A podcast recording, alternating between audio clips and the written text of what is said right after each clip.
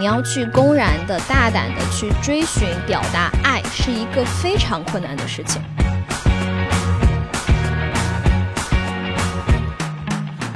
世界上漂亮的人太多了，我怎么样留住我的粉丝？我可能要通过很多的企划去创造我和粉丝之间独特的联系。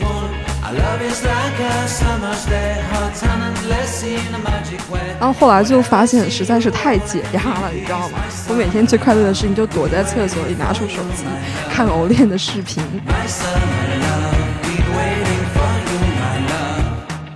创造奇迹的那些人，比如说帮他们去打榜的那些人，不，那些其实是那些才是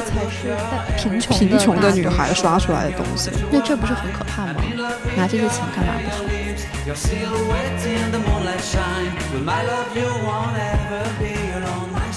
大家好，欢迎来到今天的反向流行，我们打个招呼吧。我是董木姿，我是于雅琴。今天我们要聊一聊饭圈和饭圈女孩的追星之路。我们来了两位重磅嘉宾，介绍一下自己吧。 Hello， 大家好，我叫尹希荣，我在饭圈更为人所知的名字叫天音。我基本上是走到哪里会在哪里掀起一些奇奇怪怪的争议和腥风血雨所以我觉得我要趁这个机会跟大家自白一下，我是一个认真的严肃的饭圈观察者。谢谢大家。你是一个粉丝？我是一个粉丝。你要自曝一下粉籍吗？好的，我喜欢的是一个不是很红的团，叫 NCT Dream。 对，我也曾经是一个天团姐姐。原来粉籍是这个意思。对，粉籍就是你是哪家粉丝。大家好，我是 Dylan， 我是曾经在电影行业工作，然后现在在音乐行业工作，一个企划 Ender 在流行音乐行业。我自己的追星历程是，我之前是杰尼斯家族的粉丝，然后现在追防弹少年团，算是个粉丝入坑，变成半个内行人的感觉。那我们今天可能就是一个饭圈的10万个为什么，然后以一个不懂行的人来去做一些发问吧。所以到底什么是饭圈？对，到底饭圈是什么？是一个什么样的圈？我们小时候都有追星的经历吧，但是好像不会觉得是有一个圈，或者这个饭跟之前的追星的那个喜欢有什么不一样。其实很简单来说，就是人都是有社交性的嘛，所以说呢，我们单纯的把追星看成一种爱好，就像是喜欢游戏的、喜欢电影的，他们在喜欢一样东西的时候是需要去社交的，也需要去找到自己的同好，或者说是能分享共同的资源，能一起讨论的人，那这样它就形成了一个社交的圈子。然后这个圈子它可能存在在现在主要的媒介是网络，那可能就在贴吧、微博、QQ 群、主流这些平台去存在，然后大家会通过这个来互相交流感情，然后结成朋友，这就是饭圈的基本构成。所以说入不入饭圈和 solo 追星和入饭圈的区别，就是你是否在拥有很多圈内的朋友，你们在交流这样的话题，你们是根据这个为核心建立起了社交关系。这2年说的饭圈其实比较多的，像我们追的是以日韩的这个偶像体系为基础，然后制造出来的一系列的这种偶像。这种偶像它本身跟我们以前说的明星是有一些差异性的，就他们的那个被制造出来的机制以及追他们的机制会有一些不一样，所以他在里面能够操作的东西、能够参与的东西就不一样。因为这种新的日韩体系的这种偶像，特别是以韩国、日本为代表的，就是东亚这个区域的这些偶像，他们整个的参与感非常强，就是粉丝的参与感非常强，所以大家更能够集结在一起讨论，然后为他们做一些事情，比如打 call 啊、投票啊这种，所以那个饭圈的文化会更加的有凝聚力和更强势一些。特别是这2年，就是在中国出现了像《创造101》、《偶像练习生》这样的节目，它其实是把日韩的这种 idol 文化就是引入到中国，以至于这个东西开始被人关注。以及流量小生的引爆，他们其实都是属于日韩的这个偶像文化的衍生和一种在中国的代表和再现吧。那为什么以前没有这样的一些追星的方式？还有，其实我一直想问一个问题，因为最近也爆出来就是韩国的偶像工业有很多丑闻嘛，那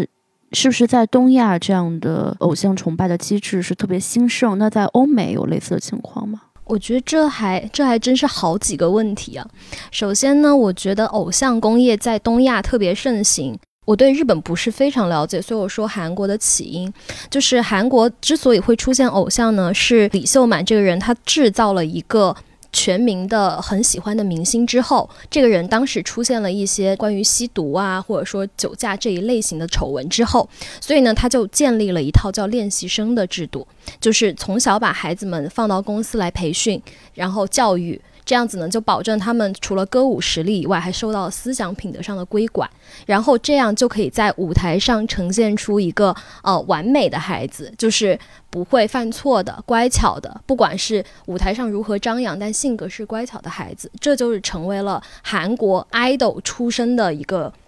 总体形象。那么像这样的形象其实在全世界的这种普世价值里面其实是在约束人性的自由发展和性格的嘛，所以说我觉得像这样的类型其实在欧美会非常的少见。我觉得其实跟不同的时代有关，因为补充一下刚才他说的，就是其实韩国的起源还有一个就是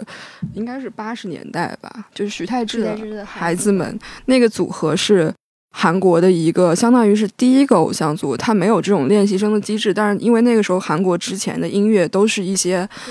歌谣、爱国歌曲然后民谣这种类型的，然后第一次有出现这种类似于欧美唱跳的东西在韩国非常非常的红，它其实是一种相当于是年轻的亚文化对主流意识形态的一种冲击。这样的东西呢90年代在韩国又重新被发展起来，就出现像 SM 啊 YG 啊 JYP 这样的公司，然后在欧美之前是比较少的有这样的去培养这种 idol 的体制，但这2年防弹少年团在欧美的爆红以及引起了欧美的一些少数族裔比如说亚裔啊拉美裔也有白人就是整个社会的这种强烈的关注和热爱，其实说明了在欧美社会也好包括亚非拉他们对这个东西是有强烈的需求的。我觉得这跟现在整个时代的大环境也是有关的，慢慢的趋于更加隔离更加封闭的这种时代环境以及阶层分化，导致了曾经在亚洲流行的这个文化出圈，当然跟公司的运营也有很大的关系，对，但我觉得这个是不同时代不能割裂来看的。那如果你就强调这个时代性的话，如果是在今天你提到的这些很受欢迎的韩国男团，大家从他们身上想要获取的那种情感的或者那种认同那种喜欢是来自什么呢？如果说之前我们对于那种偶像或者歌手他是有一种仰视，是觉得他很有才华或者是他让我很崇拜，那今天就对于这种青少年偶像，尤其是你说的那种从韩国从小就开始培养出来非常得体然后各方面才艺俱佳的这种，我们是你就说说你们的感受吧。最重要的情感一定是爱，因为在现代社会都不能说现代社会了，就是我们普遍生活着的这个社会，其实尤其是作为女性角色，你要去公然的大胆的去追寻表达爱是一个非常困难的事情，对于绝大部分人哈。可是呢偶像的出现它给你提供了这样一个对象，就是当你去说我喜欢我的偶像的时候，比你去说我喜欢我前面桌右边那个男孩子要可以轻松得多。我明白我为什么不喜欢追偶像了因为你会把它先说出来的。对，因为我在生活中并不压抑对，我觉得就是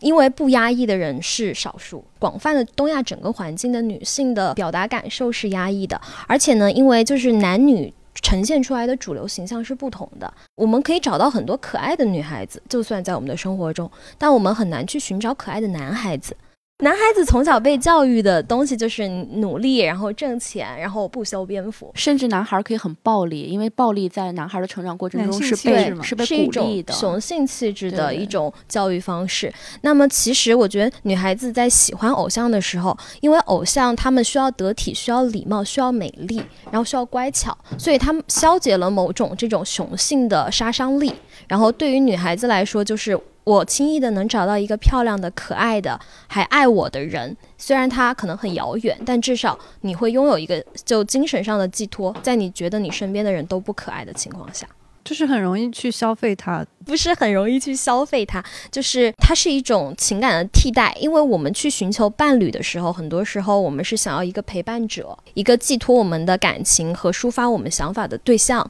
但是呢，如果我们在生活中很难寻觅这样的对象，偶像就充当了一个虚幻这个对象的存在感。哎，我在想，我不追偶像是不是因为我有猫，然后我的猫就解决了我这种陪伴？很有可能，嗯，可能。我记得当时有一个圈里很资深的经纪人跟我说，所有的偶像不管是男偶像女偶像，只要他跟这个事儿有关，他一定是需要有性吸引力的，不管他的性吸引力是来自一个纯洁的男孩，还是一个比较就是潇洒洒脱英俊的，就是那种成熟男人的形象，就是荷尔蒙比较强的形象。对，就是他其实做的是这么说其实不太好听，但他其实做的这件事儿就是把不同对象的欲望进行类型化，然后把他们的类型制作成一种可以去复制的商品，批量生产的商品。这个是偶像工业的一个基本的一个运作方式吧。当然这个可能说出来也不太好听，我觉得从消费者的观点来说，因为我自己也是一个追星女孩，我觉得不是说压抑是一种，然后另外一种是生活中得不到的共情，看不到的一些事情需要被说出来，像是有一个代表一样，而且这个人会不断的说，不断的让你参与，你感觉到他是不停的在和你交流，并且他做到了一个很高的位置，对，做到一个很好的一个状态，所以他像是一个你生活中的目标一样，一个榜样，或者说一个偶像，给你就是让你努力的力量，对，也是一种爱。这种共情是怎么维系的？对我来讲，首先是通过他们的作品，就他们作品的风格是我喜欢的东西，然后他们作品所表达出的意识形态和内涵是我特别认同的事情。另外就是他们的一些互动，最重要的一件事情是花钱。哦，你花了钱你就会认真的去做这个事情。对，这个是需要他来解释一下。喜欢是一件很简单的事情，但是呢，让你和他之间产生联系，最重要的其实是参与感。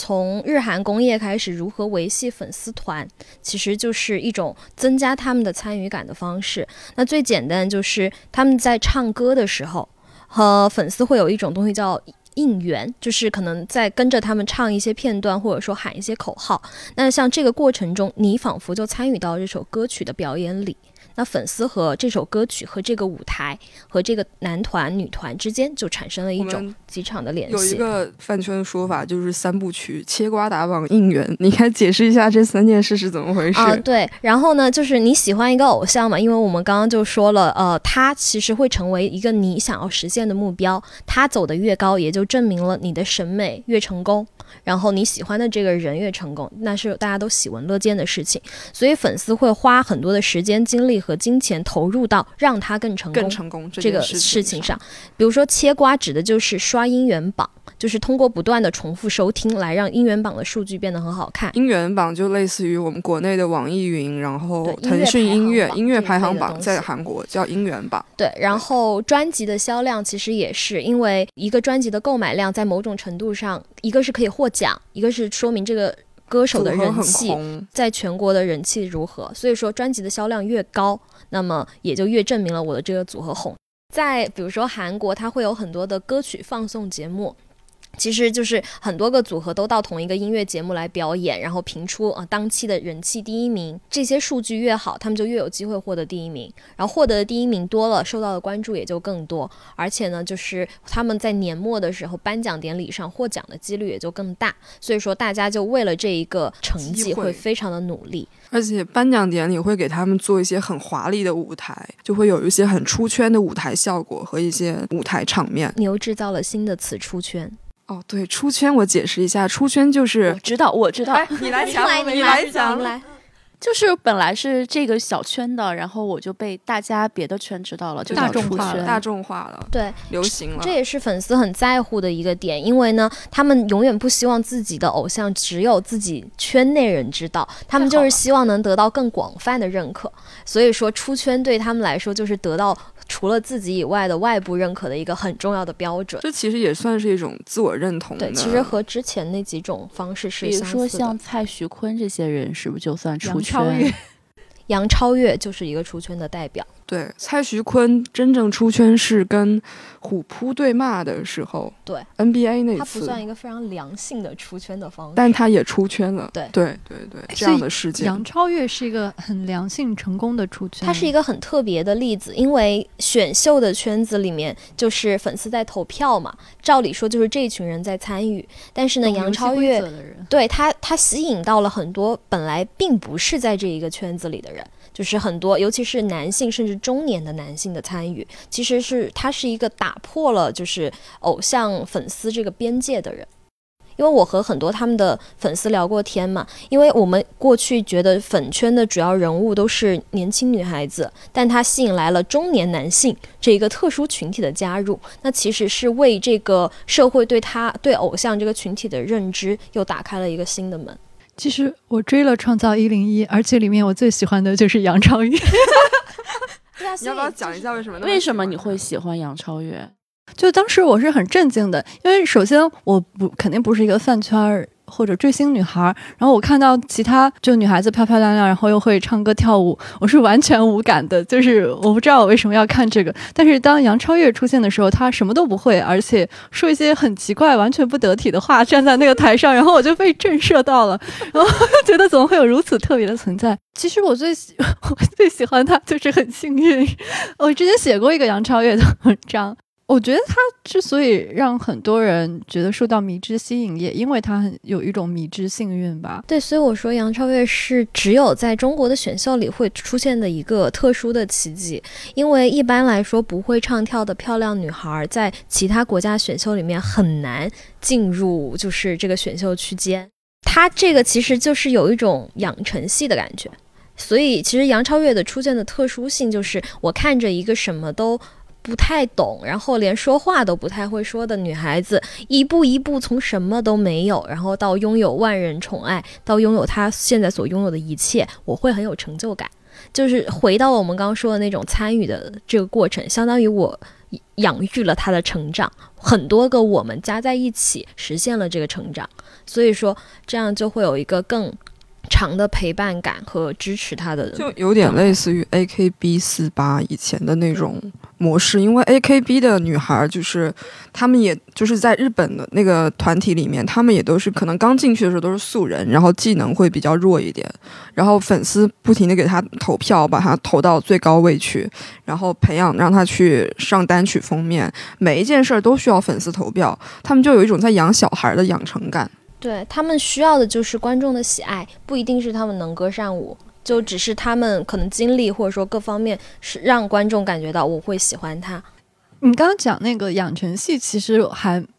对我来说还蛮容易理解的。然后一直以来我就不是很明白的一点，就是因为偶像这个东西大家也都讲到一点，它是工业化程度很高的，它要一系列的培训，或者它要有一个偶像的守则，他要去遵守的嘛。那杨超越这种之所以会吸引我，是因为我觉得他是一个没有规则没有守则的人，而让我觉得异常的真实。对我来说，偶像的工业感的味道比较重，它像一个非常精美的产品，这让我觉得很有距离感，让我很难去消费它或者产生共情。我觉得你这个趋势其实就是这个世界对于偶像认识的趋势，就是人类本来就是在不断的构建一个体系，然后在不断的解构这个体系。我们一方面现在开始制造了就是高高在上的有距离感的偶像，然后再破除掉那个距离感，不停的想办法和你拉近距离，然后让你又进入到下一阶段的偶像里。现在就是我们有一个很有趣的说法叫做红遍世界的 BTS 和湖遍全球的 NCT 就是红遍世界的 BTS 对，因为在韩国最大的一个经纪公司，它制造了比如说东方神起 Super Junior 少女时代等等 SM 几乎是韩国最顶尖的所有的团体的一个公司，它在用它毕生之力去制造一个新团体叫NCT 之后，这个就忽然之间不那么成功了，不再能顺应潮流一下子就登上巅峰。它使用了很多复杂又高级的概念，对，它制造的是未来新文化技术的未来。对，是不是 NCT 这个名字就叫就是 New Culture Technologies， 对，就是新文化技术。然后解释一下这个术语，对，它指的就是 K-pop， 相当于就是一种想传播给世界的文化。然后呢，他想使用一种新的，就添加很多科技感，然后进入到这一个团体里去进行世界传播。是不是听到这里，大家就已经皱上了眉头？所以感觉是在写一个学术论文。所以说呢，他走到这一步呢，就门槛比较高，然后他使用的音乐也是就是比较实验性比较多的一些复杂一点的，对，复杂的音乐，你会看起来有点像仿生人在唱着科技歌，然后好像和我没有什么关系，这么先锋，对。但是像防弹少年团，就是现在在世界范围内普遍取得很大共鸣的这个团体，它就非常的响应你日常的生活。然后你来说，我来介绍一下防弹的这个企划。防弹之前是一个很小的公司叫 Big Hit， 当时他们公司唯一的一个团体。然后这个团跟就是以 SM 为代表那种韩国的偶像不太一样，他们的企划的设定是他们是跟粉丝比较距离比较近的，他们会不停的在 Facebook 上，在他们的官推上跟粉丝互动，就把他们翻红的一个企划。他们是一些被霸凌的少年，就是像韩国当下的年轻人，底层的一些年轻人，他们所经历和遭受到的一些痛苦。然后这个东西引起到了广泛的共鸣，比如说家庭问题、朋友之间、学校的不认同、社会的不认同。他们所有的音乐 MV 包括物料都是往这个方向去做的。他其实在不断地诉说着这些年轻人的痛症，然后他们在里面埋了很多的线索，把这个社会问题一层一层的剖析开，去挖掘开，所以他们取得了前所未有的成功。这也是以前在韩国的 idol 工业当中很少出现的一种形象，包括他之后在欧美的走红。但我觉得我要解释一下，就不是防弹所有的粉丝都是这个阶层，就代表他们这个阶层，因为他输出这种文化其实是代表广泛的共鸣和善良的，所以有一些不同阶层的人，他们也会进入到这个语境中，他们对于文化认知的向往，以及对社会不同声音的这种向往。 对年轻人，对，特别是青少年，就是他们对这整个社会和自己这个世代之间的一些矛盾的冲突，都可以通过这些音乐来取得共鸣。刚刚你们在讲的时候，我和雅琴的表情都是嘴巴张成 O 型的，震惊了，震惊这有这样的一个世界。对，起码我对偶像的认知还停留在就只是漂漂亮亮唱一些甜美的歌曲和表演之外，就没有想到现在就是偶像他的定位已经这么有理念性的东西。这就是我们所说的你要创造共情的方式嘛，因为简简单单的我喜欢一个漂亮的人这件事情，世界上漂亮的人太多了，我怎么样留住我的粉丝，我可能要通过很多的企划去创造我和粉丝之间独特的联系。像我们刚刚说红遍世界的 BTS 和 NCT 的营销的策略方面就有很大的差异。比如说 BTS 在他们建立的初期就会和粉丝在关卡里面有非常多的互动，就是官方的粉丝俱乐部，走入就是那种匿名聊天室，然后说我就是你们那个偶像，然后在里面和大家聊天。其实这都是在破除偶像和粉丝之间那个很遥远的距离感。但是呢，像 SM 它非常的严苛的一种管理方式，它就是连那种后台花絮都是必须要是精心规划后拍的，那其实就破坏了这种参与感，距离感拉得很远。所以我觉得这就是不符合当下趋势的一个策略。然后你像最近我的 idol J-Hope 他出的新歌，有说到他自己是来自光州一个小城市的一个普通小孩，但是他因为热爱跳舞，然后走到了今天这种东西。这不是滑板鞋吗？对，就是很滑板鞋，你知道吗？就有点像滑板鞋那种感觉，就是我觉得感情是共鸣的。对，我特别喜欢庞麦郎，感动就很感动。但是你明显感觉到庞麦郎就很野生，而且他更能不会真的很红，而且 J-Hope 很帅哦。对，你想如果庞麦郎变成了一个蔡徐坤这样的人，他就不是一个概念，就是他既有滑板鞋这样的内涵，但他又为很多人所喜爱，那他可能就会是一个成功的明星了。那我还有一个问题，那过去说的偶像你就觉得是一个人高高在上，那为什么现在是成群结队的出现呢？我觉得一个原因是现在的偶像是由粉丝去决定他们的生死以及他们在这个行业里能够存在多久的。然后另外一个就是这个产业被工业化之后，它必然会出现大批量生产趋势，因为它赚钱嘛。而且就是因为韩国出现了这样的事情，有大量的练习生无法出道，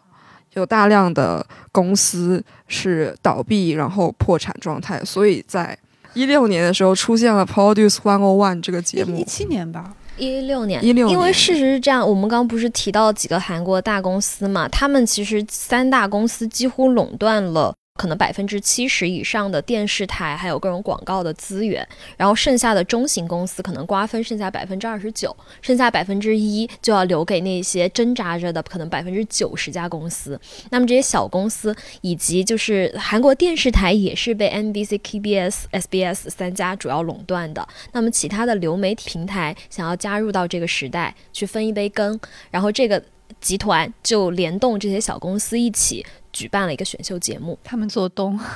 对，就是以他们为主要的一个播放平台，就是 NCT 对，然后来进行选秀。然后呢，这个选秀呢，其实就和你刚刚提到杨超越这种情形很像，就是很多半成品的练习生小孩终于有了机会在全国人的面前去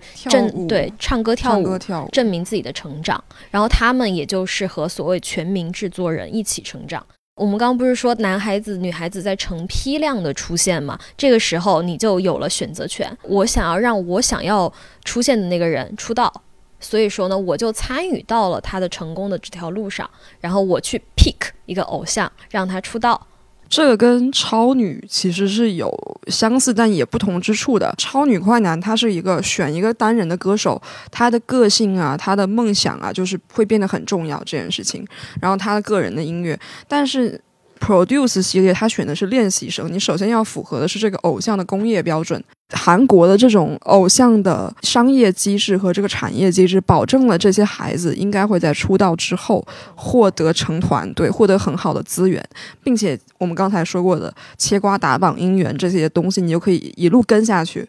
做下去了。对，所以他们能够得到的保障会更好，而且他们很有可能如果回到自己以前的公司就会不红，就会消失掉，所以大家会很拼命的把他们留住，让他们出道。感觉像在玩一个游戏，对，生存者大战的那种。和超女那种不同的是，我支持的不是一个人，相当于是靠我的选票，我选择了一个团出来。然后这个模式，然后被后来复制回了中国，就有了《偶像练习生》《创造101》《青春有你》这些节目。哎，那《偶像练习生》这种对你们专业追韩国的饭圈女孩来讲，还有吸引力吗？我是追过《偶像练习生》的人，我也是。你们喜欢谁？就是我们有自己的 one pick， 但是这个不可以讲。对，就是我觉得我们搞偶的时候是一个很复杂的情况，就是因为我其实我在追我这个团之前呢，我就是先看到《偶像练习生》，因为我以前是追 XO 这样的男团的，然后我看《偶像练习生》的第一反应是唱跳实力太差了，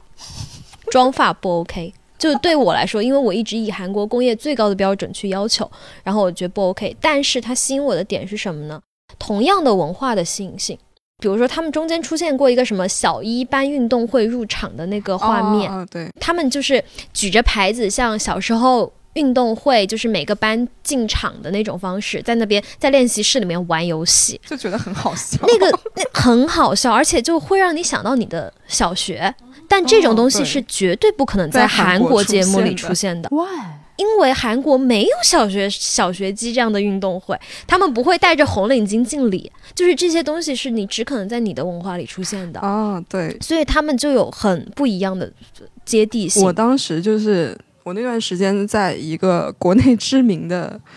导演那边工作，然后做的是非常艺术类的电影，然后那段时间我压力很大，每天都很想崩溃，然后我朋友就说你就看这个节目，然后我看到这个节目之后，我刚开始也觉得什么鬼啊，然后后来就发现实在是太解压了，你知道吗？我每天当最快乐的事情就躲在厕所里拿出手机看偶练的视频，而且我觉得他们的花絮还有那些非舞台的场面是远比舞台要对我来说吸引力大的，因为真的很好笑，就是一帮可爱的男孩子，很像就是以前学校里面的学生宿舍，然后每天在一起开玩笑、打架、做游戏，就做一些很奇怪的游戏，但是也很好笑，就是让你会觉得超级解压。然后这人就你生活中的人，就是你的朋友，但他长得又比较好看，对，就很开心。对，我觉得偶像练习生最迷人的就是氛围，就是他们在一起玩的氛围。然后我喜欢我这个小团就 NCT Dream 其实也是因为氛围，因为他们是青少年队嘛，过了20岁就要毕业，所以他们身上存在着的其实就是你的中学的男同学，好看的可爱的男同学之间的氛围。他们的组合的目的是说是治愈20代心里面的那种疲惫感，然后给予青少年同样的鼓励。可能因为我的大学环境，或者说就我身边，就他们都是一个就金融行业很发达的一个区域，然后大家都在想办法逼着自己变成人，就是大家都在光速长大，都在扮演大人的时候，你看到这样的东西就会觉得很治愈，就会让你回想起你可能中学的时候和同学在一起的那种氛围是截然不同的，然后就会给你一些很美好的东西。尤其是像他们就有很多所谓的妈粉这种，就年纪可能比较大，然后可能是进入社会工作了，他们就能让你想起你的青春校园时期的一些东西，所以说我觉得这是他们给到我共情的东西。刚刚 Dylan 讲就是其实每一个 idol 背后都有那个粉丝的性幻想在里面嘛，那妈粉的我觉得这是一个比较复杂的现象，因为一开始肯定所有的人都是女友粉，但是女友粉就意味着你的这个幻想有朝一日是一定要破灭的。现实角度出发，绝大部分的人吧是没有可能和你的 idol 发生任何关系的。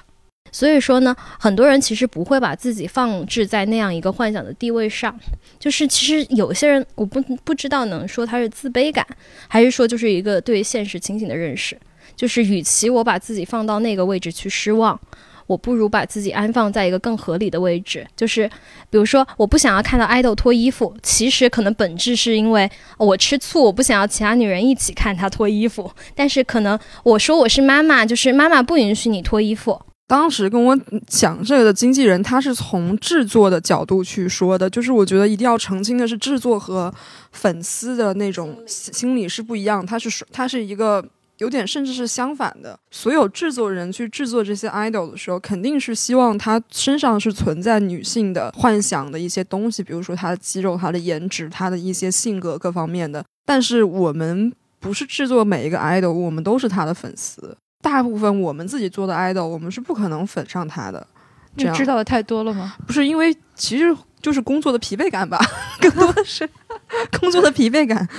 特别是他变成了一个你生活中的人之后，你就很难可能那么去喜欢一个人了，对，没有幻想的空间了，对，所以就我觉得就很难。虽然制作人会揣摩粉丝的心态，但制作人扔出去这个人的时候，他是一个完整的人，他是一个 package。你至于你怎么粉他，接下来我们要怎么做这个艺人，他更多的是粉丝跟制作人慢慢的有一些不同的沟通，粉丝也会去定位这个艺人。然后制作人再去根据粉丝的需求去调整这个东西，或者去制造更多的东西。你让我想到一件事情，其实没有任何两个粉丝眼里看到的是同一个 idol。我们去读这个人的时候，我们获取的是不一样的信息，就可能我站在不同的角度出发，我是不同的一个社会上的人的身份。就比如说我把自己安排在一个女友粉的角色上，我可能想读到的是关于男友陪伴的信息。如果我把自己放置的是一个母亲的角色，可能我想要获取的是她成长的一个空间。所以说粉丝之间会有很多争吵，因为我们看到的不是同一个人，所以说不同的粉丝我得到结论不一样。然后我可能很多人会觉得对方应该和我看到的是同一个人呀，为什么他会这样想呢？所以其实举个简单的例子，就比如说有一种粉叫事业粉，对，越成功越好，对，就是每天在操心他的事业。有时候他们会给经纪公司发邮件，或者是在经纪公司的微博下骂经纪公司发大字报那种，类似于那种吧，叫事业粉。那有一些妈粉的话，就不会那么在意这个小孩的事业，他只是希望这个小孩快乐开心就好。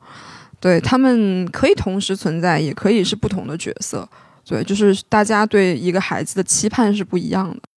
就有很多战斗型的粉丝，就是很喜欢和各种的公司合作方甚至队友之间吵架。其实他们在维护的是 idol 吗？我觉得更多是他们在维护，他们维护 idol 这个行为，就他要维护自己作为他的粉丝站在第一线这个角色。因为我们在生活中肯定也会受到学校啊或者以后工作啊各方面的很多压力，但是很多时候我们是要顾全大局的，我们是要就是顾及我们和周围环境的关系的，我们不可以去做太多的声张。但是当我以我是他的粉丝这个角度去出发的时候，我可能可以很大胆，因为我很正义，我是在为他人做事。然后我可能也可以很大胆，因为我不用担心对方会对我产生什么实质伤害，就是我可以直接去攻击对方。所以说我觉得网络上很多放大的一些诉求其实都是以这样的形式在表达。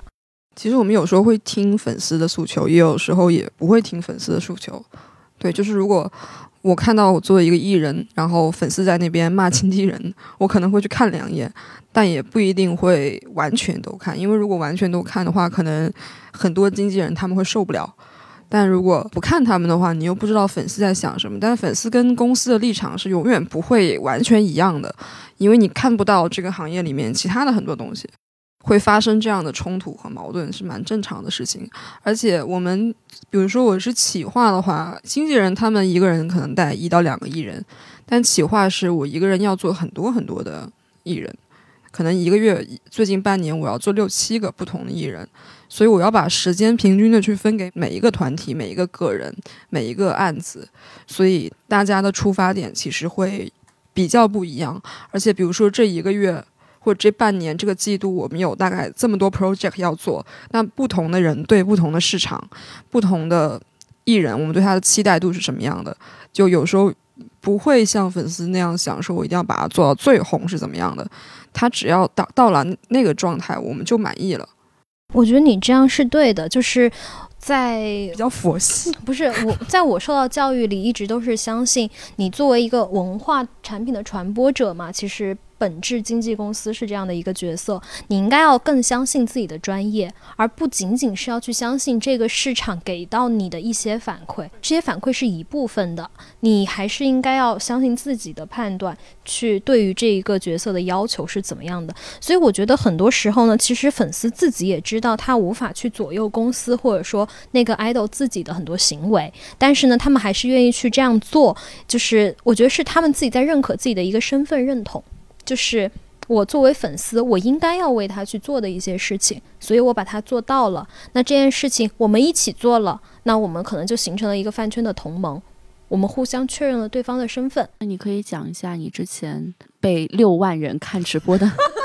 那件事儿吗？对，那是就是呢，我在我 NCT 这一个粉丝的群体里面建了一个号，因为我自己是做一些社会学分析的嘛，所以呢我就会做一些对他们活动啊各方面的解读。然后呢因为我又是一个很懒的人，就是可能今天上线明天不上线，就写不了那么多持续稳定可预期的稿子，然后我就会接受一些投稿。那么投稿呢我就会面对大范围的就是接触不到前线的他本人的那种，然后他们就之间会有很多的争吵，都在我这个平台发布出来。然后对于其他的粉丝来说，就可能他们会觉得阴谋论嘛，因为我的偶像不可以有污点，所以他们就会觉得这些东西都是我制造的，我想要制造他们之间的矛盾，所以说他们就对我进行了大范围的网络攻击，然后各种人肉我和我的朋友们，对我还要进行很多奇奇怪怪的错误信息的搜集。我本身对这件事情没有什么感觉，因为我觉得网线一把，谁也霸凌不了谁，讲老实话。但是呢我的有一些朋友，因为他们的微博啊各种社交账号会被这些人就是一直监视着，他们很痛苦。然后呢我就说那我们开一个直播吧，有什么话你冲着我来。我在那个直播都收获6万粉丝的观看，但是呢那个时候我很想跟他们讲述今天我讲述的所有事情，但我会发现他们没有接受这些信息的能力，就他们想要接受的还是那些很简单很直白的可爱的东西。他们会相信说只要把我这样的一个人从他们的饭圈铲除，那么所有的纷争就会不存在，但是我怎么可能会让他们得逞呢？所以说我就开了一个直播和他们对骂。但是就是你对骂完以后其实你会有一点遗憾，你会觉得就是这些信息还是没有什么鸡同鸭讲吗？对，就没有通过这个途径有效的传播出去。提到粉丝吧，我会想起来早年的时候刘德华有一个疯狂的粉丝好像叫杨丽娟，所以我在想如果杨丽娟她是一个非常饭圈女孩，但是她先于我们的时代了吗？因为她好像就是会走到哪里追到哪里。我觉得其实像她这样的粉丝不是第一个，每个年代追星都有这种人。在她的那个年代可能没有出现像，不是说没有出现，只是他追的那个艺人没有出现这种像韩国团体这种比较有组织性的 这种粉丝机构。而且在杨丽娟那个年代社交媒体没有那么发达，不像现在说啊，一个站姐去跟那个 idol 私联了，可能马上微博上就传遍了这件事儿。那个时候是没有的，只有报纸，只有记者写的那些片面的一面之词，所以这个事儿你很难去界定它真的里面发生了什么。这又引申出来我觉得另外一个话题，以前我们看到的主要是艺人，但是现在自从有了流媒体这种东西之后，粉丝的话语权，粉丝的形象已经和艺人快到了一个平等的状态了。对，我觉得信息时代改变了很多事情，像我们在讨论杨丽娟那个年代，人与人之间信息接触的频次太低了，她是一个个体，但是可能是当时的全中国大地上出现着千千万万的喜欢刘德华的那些个体，但他们互相之间无法联系，他们无法组成一个很直接的一个群体去对刘德华进行怎么样的联系。对，像我们现在因为信息的发达嘛，然后其实更容易了。对，粉丝之间也出现了领袖，粉丝之间有了组织力。我是觉得这样了，因为之前就在还是粉丝都是以个体比较出挑或者怪异的形象出现，媒体的说法是相对比较负面的。但是今天对于饭圈的媒体的再现，我个人认为是基本上是都是呈现一种不可小觑的这样一种语气。我觉得是他们掌握了话语权，不是媒体对他们的印象改变了，而是他们在不断的主动去给这个世界展露自己的形象，而且他在不断的制造话题，很多流量是他们来去创造，然后媒体去跟的。流量啊、超话这些词也都是因为 idol 才出现的。我其实觉得所谓的饭圈女孩追星这些，它其实还是有一个阶层的。之所以这些饭圈女孩她们的声音可以被听见，是因为她们掌握了很多社会资源。她们不仅仅是说在社交媒体上很强大作为一个团体出现，是因为她们这个社群至少绝大多数的人是非常有经济上面的条件允许她们可以这样做。我觉得饭圈，对，饭圈其实是一个相对来讲有包容性一点的地方，因为比如说你追一个男艺人，你可以每天花一杯奶茶的钱去追他，你也可以花几十万几百万上千万追他。但是其实创造奇迹的那些人，比如说帮他们去打榜的那些人，不，那些其实是那些才是贫穷的女孩刷出来的东西。那这不是很可怕吗？拿这些钱干嘛不好？他们没有花多少钱，因为打榜这个东西花不了多少钱。其实打榜现在是有很明确的分工的，就是你有钱的人你就集资去，对，然后集资去给有组织的人去买这些账号来，然后给有时间的人来刷这些榜。因为其实我们不得不承认，就是大多数女孩子是相对而言没有那么富裕的，她们可能更多钱的东西是时间。就像我们在讨论为什么站姐可以花这么多时间，对于我们来说时间珍贵，可能对于她们来说时间浪费在那里，换得的回忆更珍贵。但对于他们来说那就不是浪费。对，他们对于他们来说，他们不觉得把这个时间放在比如说赚钱或者什么事情上更合理，会比这个更快乐。对，他们会觉得这样的事情更快乐。我觉得这个阶级虽然存在，但是真的下面的那个才是大多数。对，为什么饭圈的组织能力这么强？因为他们形成了一个自己的社交社区。他们一方面呢想要去做同一件事，毕竟粉丝团这个组成是在日韩诞生的，像这两个国家都是就是民族集体性很强烈的一个国家，就他们是很需要通过这种群体意识来确定个人的一些形象。其实我觉得公司也有很大的原因，比如说我们拿中国跟韩国、日本举例子，杰尼斯是有非常严格的粉丝入会制度的，包括你买票啊什么的，你都要加入粉丝会。现在韩国也是这样的，首先官方就抛出了这个东西，让你去遵守这个制度，成为他们粉丝的一员，需要遵守这个制度，你才能够更正常的追星，比如说买票去购买应援物这些东西。再就是韩国本身它就有很多粉丝能够集体做的行为，比如说打榜、买专辑、刷应援，这种都是需要有集体的组织才能够把 idol 冲上去的一些行为，所以它必然需要粉丝之间自我组织，包括官方可能会给他们一点提示啊，诸如此类的东西。我觉得这是不是可以说明，就是说追星这件事情可以让你感到不是那么孤独，一方面就是有偶像的陪伴，一方面你其实在一个集体之中的。因为我记得我小的时候可能也有一段时间喜欢过明星，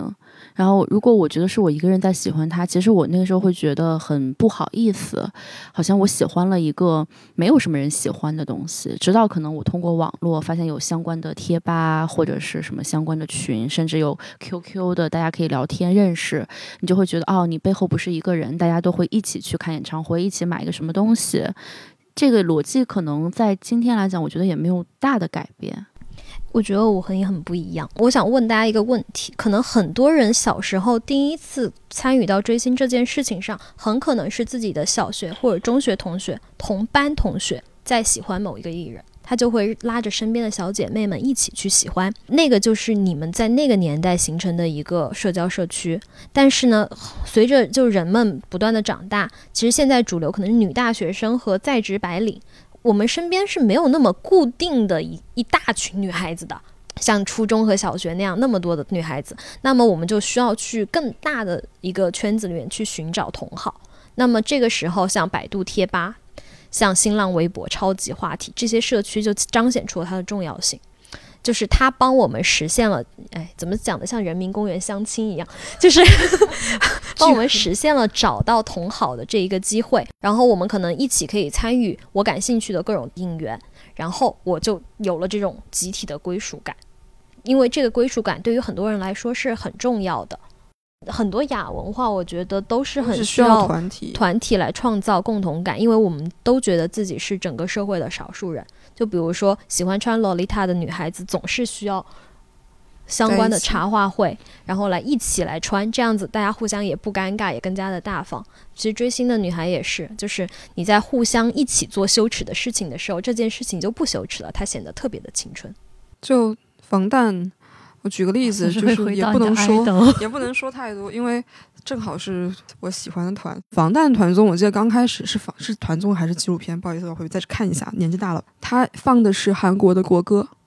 我觉得之所以偶像工业能够在这样的国家这么发达，它也是有一些民族性的原因在的，可以说是集体无意识吧。虽然看起来说韩国 idol 是一个挑战父权形象这样的一个存在，但是它实际上这个产业从某种程度上来讲是顺从父权的。女团呢又是另外的一个东西，它另外的一种产业方式。而且这个其实就可以提到为什么偶像不可以失格，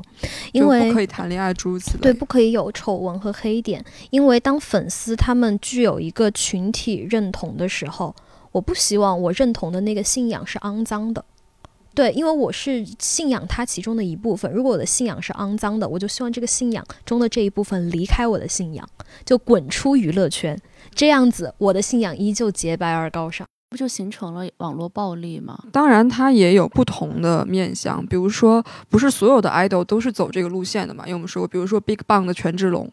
他谈恋爱是大部分的粉丝是不会难受的。偶像的失格体现在哪一部分？因为失格就失去了做偶像的资格嘛。他失在哪里？就是一般广泛的粉丝在他身上寄托的东西是什么？像他说为什么权志龙可能你去恋爱就没有关系，因为可能更多的粉丝在他身上寄托的是对于他音乐的喜爱，还有对他整个人性格，对，因为他的性格就是自由不羁放。自由放荡不羁，对，也不能说放荡，就是他很潮流，对，他就可以做一个自己的那种做自己的人。对，那如果我希望我能做自己，那么我当然也希望我自己能自由恋爱，所以说他的恋爱对我就没有关系。可是如果我喜欢的这个人，就比如说你是一个妈粉，你的孩子突然恋爱了，有的人说啊没有关系，我不是他女友粉，我没有幻想，但有的人又会觉得他不乖了，这种情况下，那这个偶像失格就出现了。但是这种时候呢，就粉丝他其实选择是否脱粉或者回踩，就和你恋爱的时候是否选择分手是同样的一种心理状态，它不是一个非黑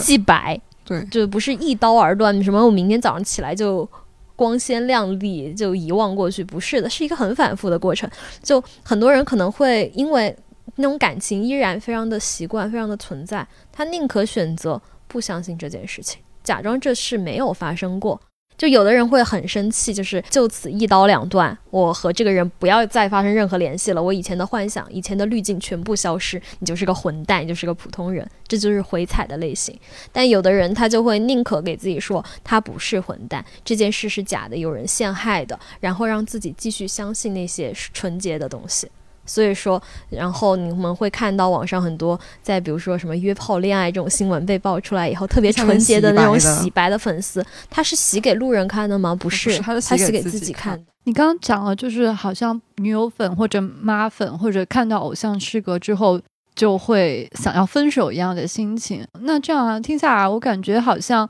大家虽然对于偶像的感情是很真实的，但是好像一开始就知道去消费他哪一块或者哪一点的。那是因为我们在面对这件事的时候我们很理智，但是绝大部分人自己在面对情感的时候，他不是能剖析出1、2、3、4、5利弊 ABCDE 这样子的。就是大家的情感很热烈，而且情感越热烈行为越幼稚，我们只是潜意识的去做出了这些事儿，但我们并不一定知道自己为什么要这样做。就说你不会觉得一开始偶像的那个形象就特别的假吗？那就像我们知道电影里拍的都是假的，为什么我们还是喜欢看电影呢？还是不太一样的感觉，它本质是类似的文化产品。那就像现在最红的组合博君一笑，人们喜欢就是一个有一点点冷漠的弟弟，但是他就是对这个哥很热情，我就是喜欢上了这一种相处方式。对，我可能喜欢不是这两个人真的要发生什么感情，而是我就喜欢这个东西，和我看电视剧我喜欢里面的某一对 CP 或者是某一对朋友的互动是同样的一个方式，并不是说我要求我看到的必须是我想的那种真的，但只是我想要那样的东西。好的，今天饭圈10万个为什么，我的好多历史疑问都得到了解答。历史疑问题，谢谢两位专家，谢谢，我也感到非常的惊呆。变成小事，像儿时的回忆，从来不敢去相信，但我能让你开心，但这却是我本意。